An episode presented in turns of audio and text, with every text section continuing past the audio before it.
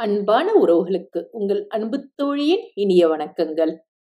உறங்காத கண்கள் நாவலின் அடுத்த பகுதியில் உங்கள் அனைவரையும் சந்திப்பதில் மிக்க மகிழ்ச்சி அடைகிறேன். சென்னையில் நடந்த ஆராய்ச்சி கூட்டம் ஒன்றில் கலந்து கொள்வதற்காக வெளிநாட்டு மருத்துவர் குழு ஒன்று வந்தது. கூட்டம் முடிந்த பின் தென்னாட்டை சுற்றி பார்க்க முனைந்தது. அந்த குழு அவர்கள் தஞ்சை அடைந்த போது அவர்களை வரவேற்று உபசரிக்கும் பொறுப்பு ராஜன் மீது விழுந்தது. அறிமுக விருந்துக்கு தீபாவையும் உடனழைத்தான் ராஜன். முதலில் தீபாவுக்கு ஒரே யோசனை பொருட்காட்சி அன்று எல்லோரும் ஒரு மாதிரி சிரித்தார்களே. ஆனால் அவனோடு செல்ல ஆசையாகவும் இருந்தது. ராஜனின் அருகாமையில் இன்னும் சற்று நேரம் கழிக்கலாமே என்று மனம் தவித்தது. காந்திமதியும் போய் வருமாறு வற்புறுத்தினார். கொஞ்ச நாளாக இவர்கள் இருவரையும் அவர் கவனித்துக் கொண்டுதான் வருகிறார்.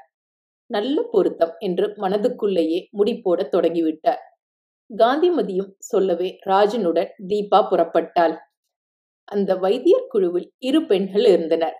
அவர்களில் ஜூன் என்ற ஒருத்தி அவளுக்கு இருபது இருபத்தைந்து வயது இருக்கக்கூடும் என்று நினைத்தாள் தீபா. அவளோ முப்பதுக்கு மேல் என்றாள். அவளுக்கு தீபாவை மிகவும் பிடித்து போயிற்று. ஜோட்டி ஜோட்டி என்று ஒட்டுதலாக பழகினாள். மிஸ்டர் ராஜன் இது யார்? உங்கள் மிஸ்ஸஸ்ஸா என்று ஜூன் கேட்டபொழுது தீபாவுக்கு முகம் சிவந்து விட்டது. தீபா என்ன சொல்லுகிறாள் என்பதை தெரிந்து கொள்ள ராஜன் சற்று நேரம் பதில் சொல்லவில்லை. தீபா மௌனம் சாதித்தாள். எனவே ராஜன் பேசினான். நோனோ என் அசிஸ்டன்ட் என்றான். அப்படித்தான் மற்றவர்களுக்கும் அவளை அறிமுகப்படுத்தி வைத்தான். மிஸ்டர் ராஜன் உங்கள் கேர்ள் ஃப்ரெண்ட் என்று ஒரு டாக்டர் ஏதோ சொல்ல வந்த பொழுது ராஜன் அதை மறுக்கவில்லை. புன்னகையுடன் தூரத்தில் நின்ற தீபாவை நோக்கினான். ஜோட்டி doctor Rajan very nice man அவரையே லைஃப் பார்ட்னர் ஆக்கிக் கொள்ளுங்கள் என்றாள் ஜூன். எங்கள் நாட்டில் எல்லோரும் அப்படித்தான். அசிஸ்டண்ட்டையோ செக்ரட்டரியையோ தான் ஆண்கள் மணந்து கொள்வார்கள் என்றால் விளையாட்டாக. தீபாவுக்கு இனித்தது. பதில் சொல்லாமல் புன்னகைத்தாள். ஊரை சுற்றி பார்க்க எல்லோரும் புறப்பட்டார்கள். சரஸ்வதி மகால் அரண்மனை கோட்டை எல்லாம் சுற்றி பார்த்தார்கள். பெரிய கோயிலைக் கண்டு அனைவருமே பிரமித்து போயினர். தட்சிணாயன உத்தராயண நிழல் தரையில் விழாமல் கட்டப்பட்டு இருந்த கோபுரத்தின் நுட்பமான கலைத்திறன் கண்டு வியந்தனர். ஒரே கல்லாலான நந்தி பிரகாரத்து சித்திரங்கள் அனைத்தையும் காட்டி விளக்கம் கூறி அவர்களை வாயை பிளக்க வைத்தான் ராஜன். முருகன் சன்னதியில் உள்ள சுரங்கத்தில் இறங்கி பார்க்க ஆசை கொண்டனர் சிலர். இப்போது வழியை மூடிவிட்டதை கூறினான் அவன். மறுநாள் கல்லணைக்கு போனார்கள். இன்ஜினியரிங் படிப்பு தோன்றாத காலத்திலேயே கரிகாலன் என்ற சோழ மன்னன் கட்டிய அணையது என்று ராஜன் சொல்ல விருந்தினர் வியந்தனர். கல்லணையில் குளித்து மதிய உணவு கொண்டனர். சிறிது ஓய்வுக்கு பின் திருச்சி சென்றனர். திருவரங்கம் திருவானைக்காவல் பார்த்துவிட்டு மலைக்கோட்டைக்கு வந்தனர். இதுதான் மலைக்கோட்டை.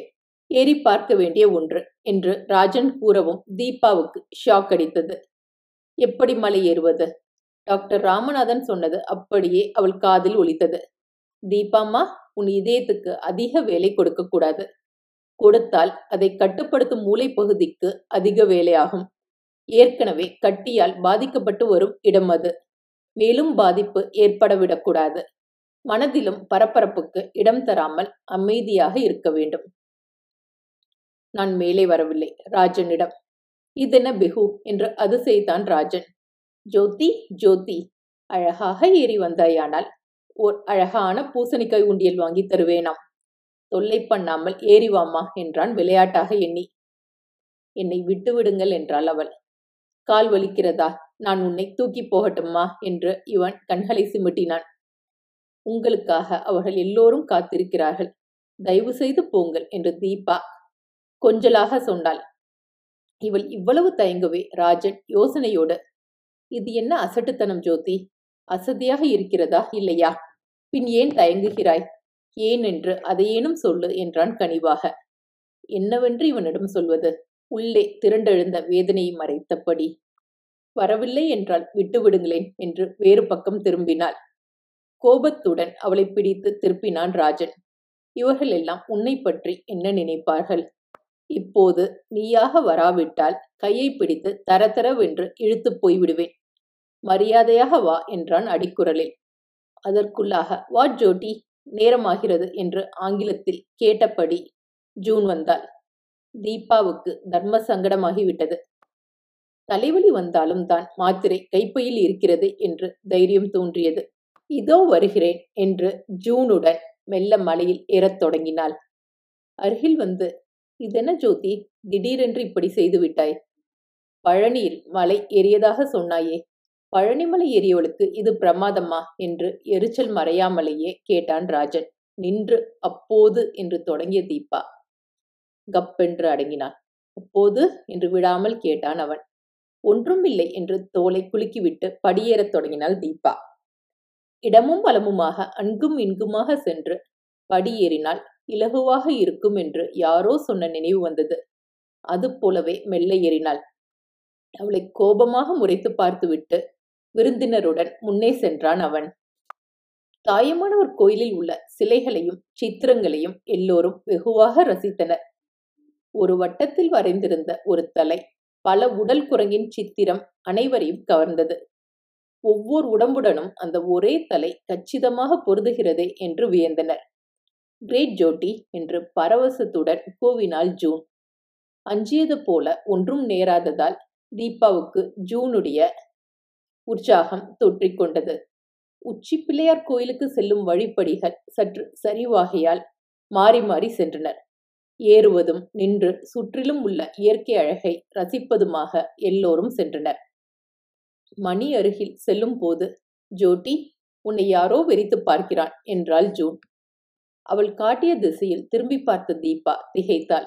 அங்கே அவளை வெறித்து பார்த்தபடி சிலையாக நின்று கொண்டிருந்தான் வேணு.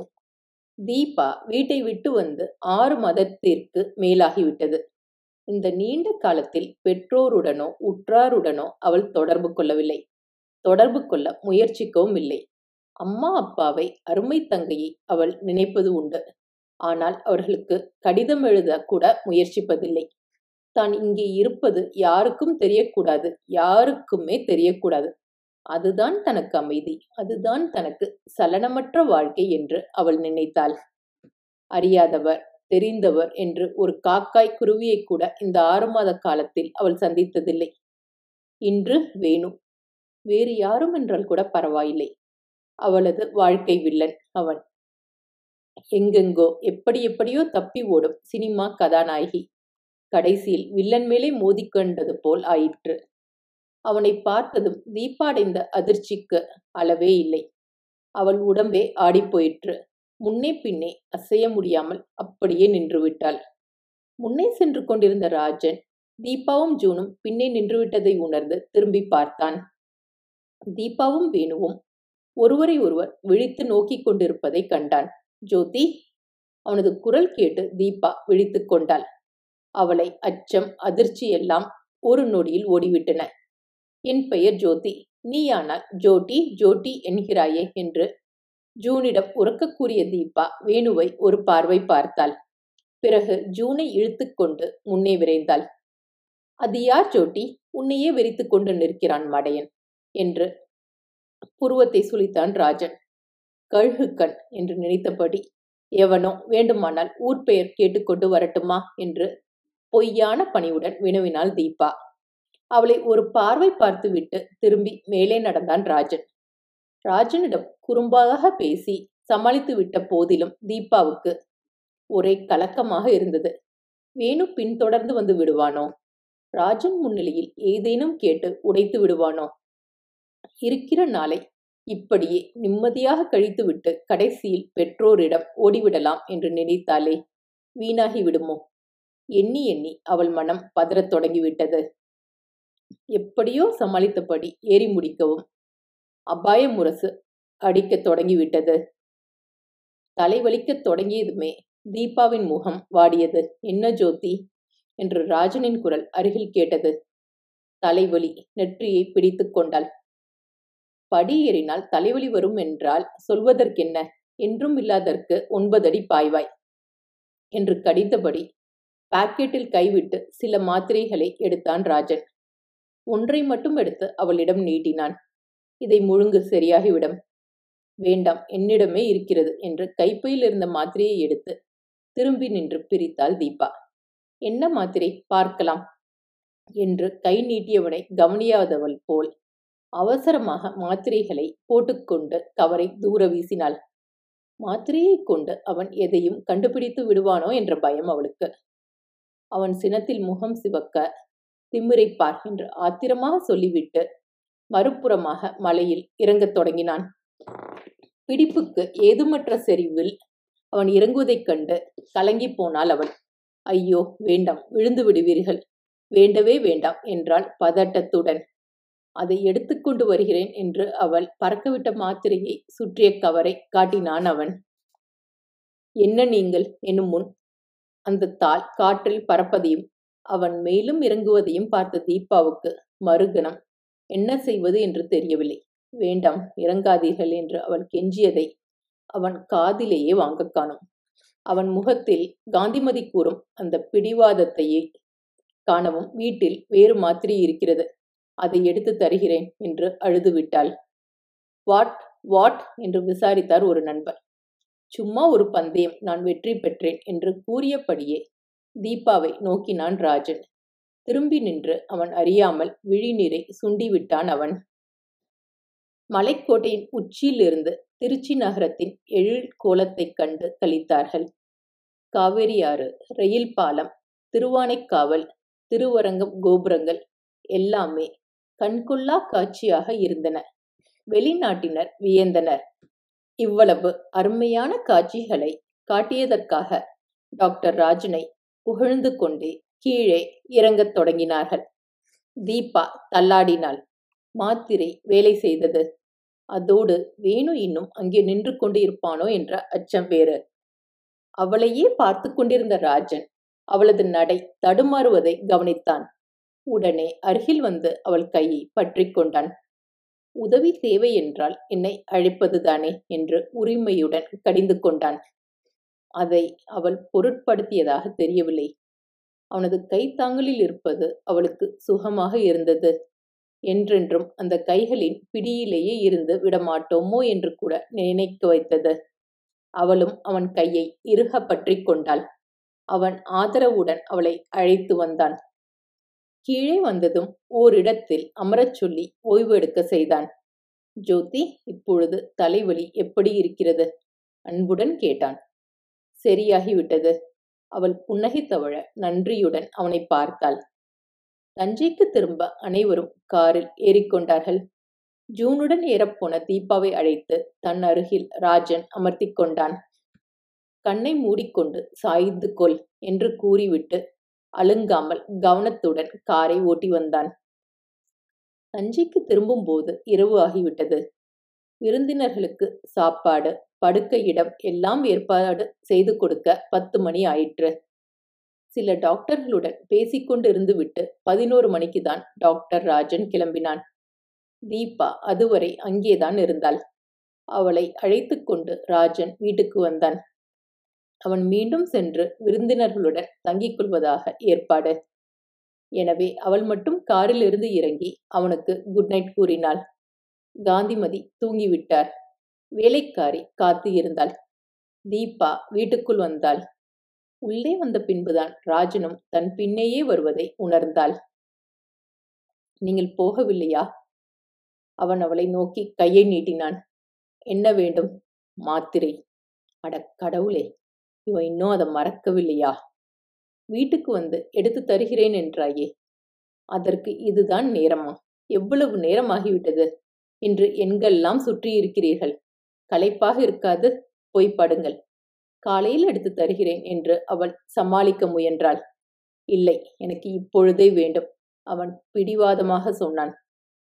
ஏன் இப்படி பிடிவாதம் செய்கிறீர்கள்? நீயாக எடுத்து தருகிறாயா? அல்லது நானாக எடுத்துக்கொள்ளட்டுமா அவளது அறைக்குள் செல்ல முயற்சித்தான். வேண்டாம் வேண்டாம் நானே தருகிறேன். அவளே பெட்டியை திறந்து ஒரு மாத்திரையை எடுத்து அவனிடம் நீட்டினாள். மாத்திரையின் பெயரை அவன் படித்து பார்த்தான். அவன் முகம் சுருங்கியது. தீபாவை நோக்கினான். அவள் ஒரு குற்றவாளியைப் போல தலைகுனிந்து நின்று கொண்டிருந்தாள். உறங்காத கண்கள் நாவல் தொடரும்.